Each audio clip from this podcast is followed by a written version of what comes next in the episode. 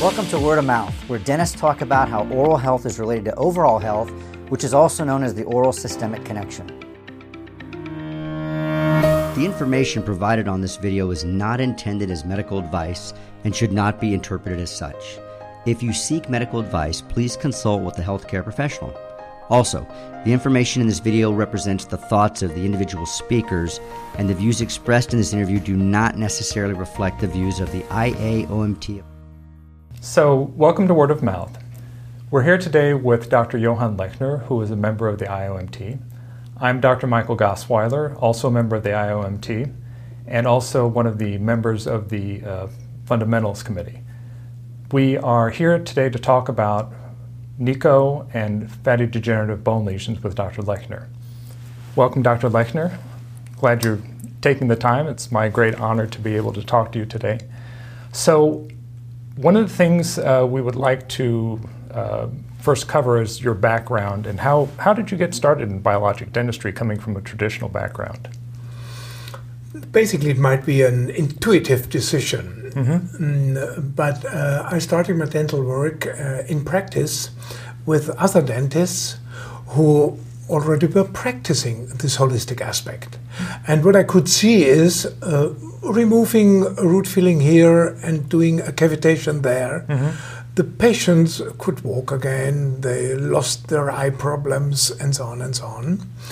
And um, by these events, uh, of course, I got interested in the, also in the medical and scientific background. Mm-hmm.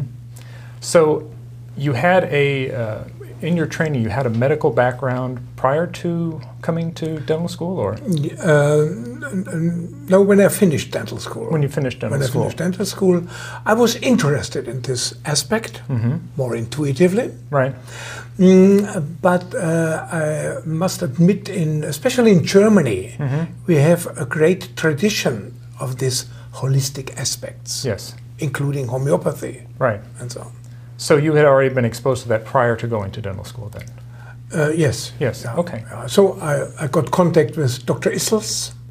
Okay. Which is also known here right, yes. in the US. Right. Uh, uh, later, when I had my own clinic, I worked together with Dr. Issels. Ah, okay. So then, when you started this, um, you would you would observe these, but then how did you then start to move into doing uh, cavitations? You know, these cavitations, where the German name is Kieferostitis, mm-hmm.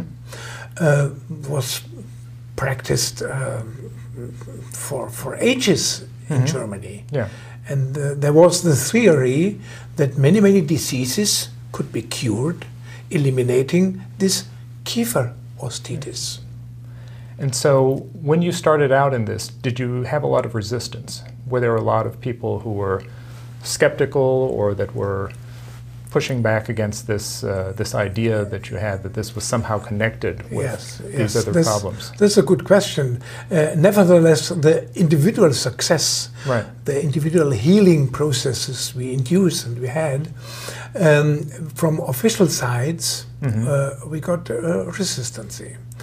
And this was basically uh, the reason why I concentrated uh, in the scientific work I just presented in the to give it some validity with the yes. medical to, and to build up credi- scientific credibility. Right. And I always say to save myself right. in my everyday work. Very good. So I noticed that uh, you've done a lot of work with uh, Volker von Baehr in uh, mm-hmm. Berlin. How did that connection come about?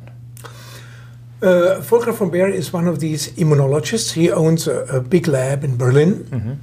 Uh, who was open to our uh, to our ideas, mm-hmm. and uh, for these phenomena, uh, we didn't have any explanations mm-hmm. on a biochemical level. Right. Uh, he gave us a chance to develop lab mechanisms, lab processes, yes.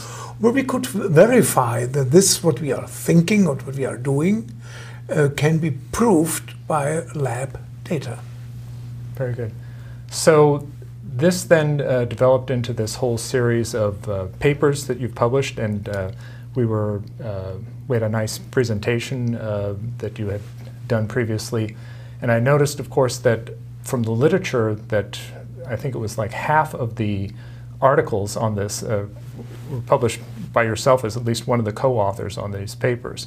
Uh, why is it that you think that there really hasn't been more of an interest in this? I mean, you know, you were pointing out in some of your presentations that uh, there's certainly connections here, but uh, there really doesn't seem to be very much interest in the um, outside of uh, probably a rather small group. Yeah, you're right. In the moment, this is true. Yes. Yeah, but uh, with these scientific papers, uh, I presume we have now the weapons mm-hmm. to against all these resistances. Ah, okay. Uh, we saw, and um, I think the the problem is just that. Uh, medicine is organized in very, very uh, specific lanes. Mm-hmm. And um, doctors don't love to leave their lane. Right. So it's it's this kind of, uh, if, if, I can interpret this kind of silo mentality that yes. we have these types of lesions and there's really no other connections yeah. anywhere else. The question is, how do you get people open-minded? Right. So I'm just going to go into some speculation on your part about these things because I know your uh, research interests are very specific. But um, you had mentioned in your lectures about the uh, how the uh, levels of RANTES in some of these lesions were much higher, for instance, in the bone lesions in the jaw versus even found in breast cancer patients. So, what do you think that it is physiologically about the bone of the jaws versus, say, breast tissue that maybe is causing this concentration of this type of thing? Any yeah, this is there? just just the comparison between these concentrations. Right. They found it in, in breast cancer. Right. We found it in jawbone, and the question is. Um, which aspect could influence the other, the other one. one. Right. And so it's a question of concentration. Where does the concentration go to? Go to. And um, uh, the, the, the main aspect of this is the chronicity. Chronicity. chronicity. Right, right and the, the, the, the subtle element uh, that nobody is really aware of this process. Mm-hmm. You know? And um, uh, I think we have, in the climate change, mm-hmm. we have a good example. Yeah? It's not one eruption of a volcano which is damaging the climate mm-hmm. for several years, but then it goes back. But these are all these um, hundreds of billions of subtle inductions, of subtle uh, provocations which change a biological system. And for me, a biological system, mm-hmm. the human, right. the human body, reacts in a similar way as the climate. So what we should take care of is just to take away all these subtle, mm, uh, really not acute um, uh, insults. Insults, yeah. yeah. Uh, patient doesn't feel it. Right. But at the end, it sums up, and then the whole system breaks down or collapses or breaks. Down. So, what would be some of these uh, subtle injuries that you refer to? Yeah. Uh, thank you for the question. Yeah. I don't want to be monomanic right, right, just concentrate on these jawbone cavitations. Of course, it's heavy metals in the mouth. Yes. Blocking enzymes. Yes creating these uh, oxidative stress. Mm-hmm. Uh, it is malnutrition. It's of course also uh, root fillings, yes. toxins which might come out. Mm-hmm. Uh, it's even, uh, in my eyes, the psycho-emotional background. Yeah? Uh, that means bad negative sentences, bad negative emotional programming. Start to add to that because it, it starts to affect this balance between the sympathetics, parasympathetics, perhaps? Yes. Yes. That's okay. the point. Yeah. Uh, chronic stress. Right. Chronic stress brings up the sympathetic stress. Right. and, and, without it, the parasympathetic re- relax, right. your body exhausts. Can't, can't heal properly. Yes. Yeah. Very good. So, um, one of the kind of exciting developments, I think, in, in at least for a clinician as myself, in trying to diagnose these things, is the ability to be able to start to diagnose these types of lesions uh, in a non invasive manner. certainly the, um, the CBCT has been a useful tool, uh, but of course, one of the problems is that if we want to go in to reassess or to check these areas, we have to employ radiation each time that we do so. So um, many years ago, we had this uh, machine uh, called the uh, Cavitat. Now uh, you've essentially kind of brought this machine back with some modifications uh, called the CaviTAU. Yeah. Uh, tell us about this and, and how you decided to bring this back. when I was in the US 20 years ago, yes. I saw the mm-hmm. Cavitat, the old Cavitat. Right. Uh, I bought two of these machines because I was fascinated by mm-hmm. this idea mm-hmm. uh, to do um, dental diagnostic without radiation, and especially built for these jawbone cavitations. Mm-hmm. And um, unfortunately, the company closed down, was closed down for whatever reasons. Mm-hmm.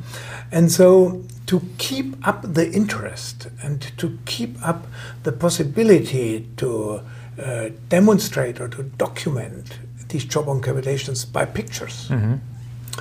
made me develop my own Cavitat machine. We mm-hmm. call it now CaviTAU. Mm-hmm. Tau means transalveolar ultrasonography because just in contrast to the normal use of ultrasound machines in medicine, mm-hmm. we are not working with reflections.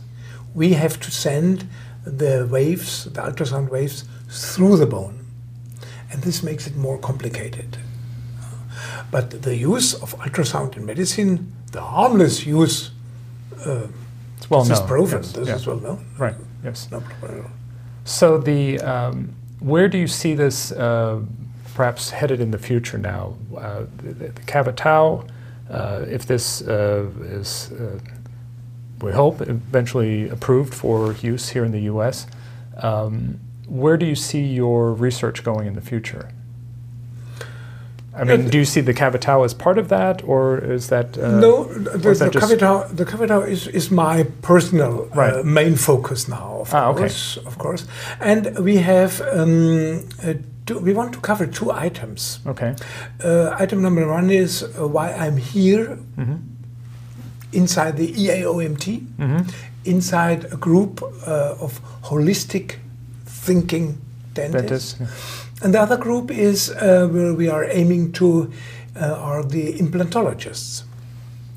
Because uh, this is also well proven and well known, a lot of implant, implants fail because the, the bone is not healthy, which has to bear the implant.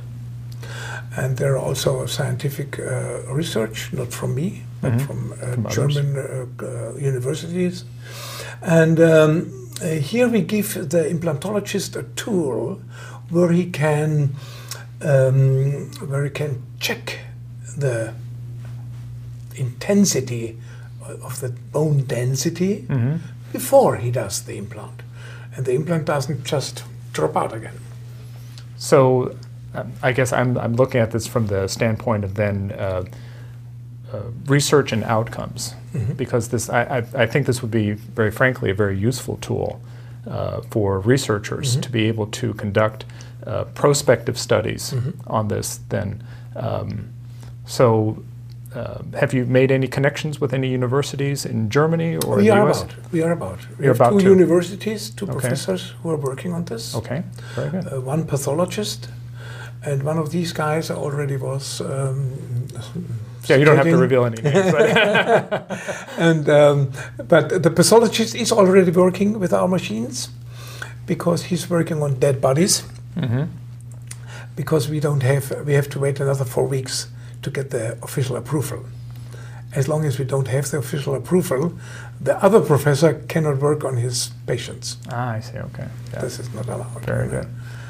I'm so, allowed to do this right. inside the research.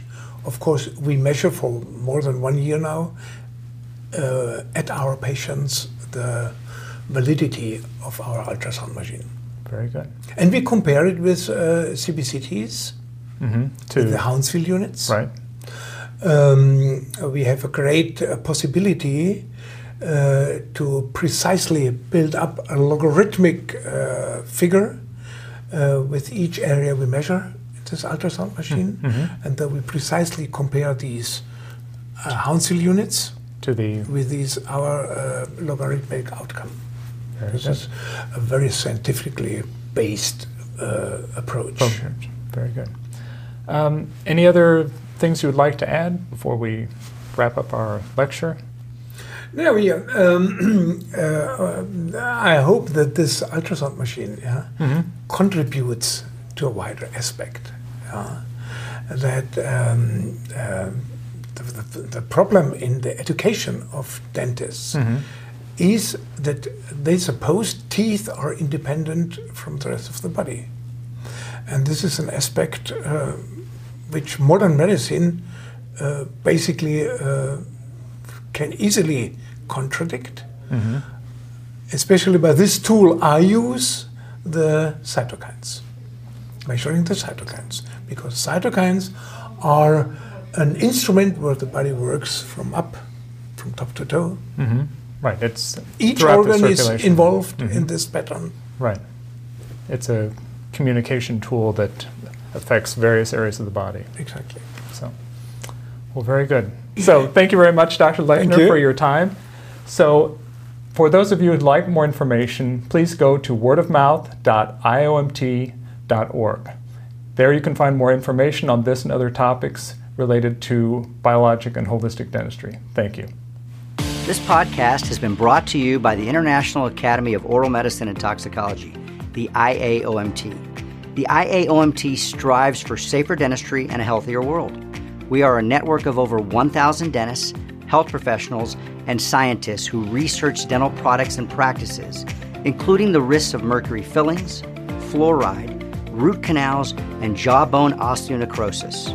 We are a nonprofit organization and have been dedicated to our mission of protecting public health and the environment since we were founded in 1984. You can learn more about us at www.iaomt.org and www.thesmartchoice.com. The information provided on this video is not intended as medical advice and should not be interpreted as such. If you seek medical advice, please consult with a healthcare professional. Also, the information in this video represents the thoughts of the individual speakers, and the views expressed in this interview do not necessarily reflect the views of the IAOMT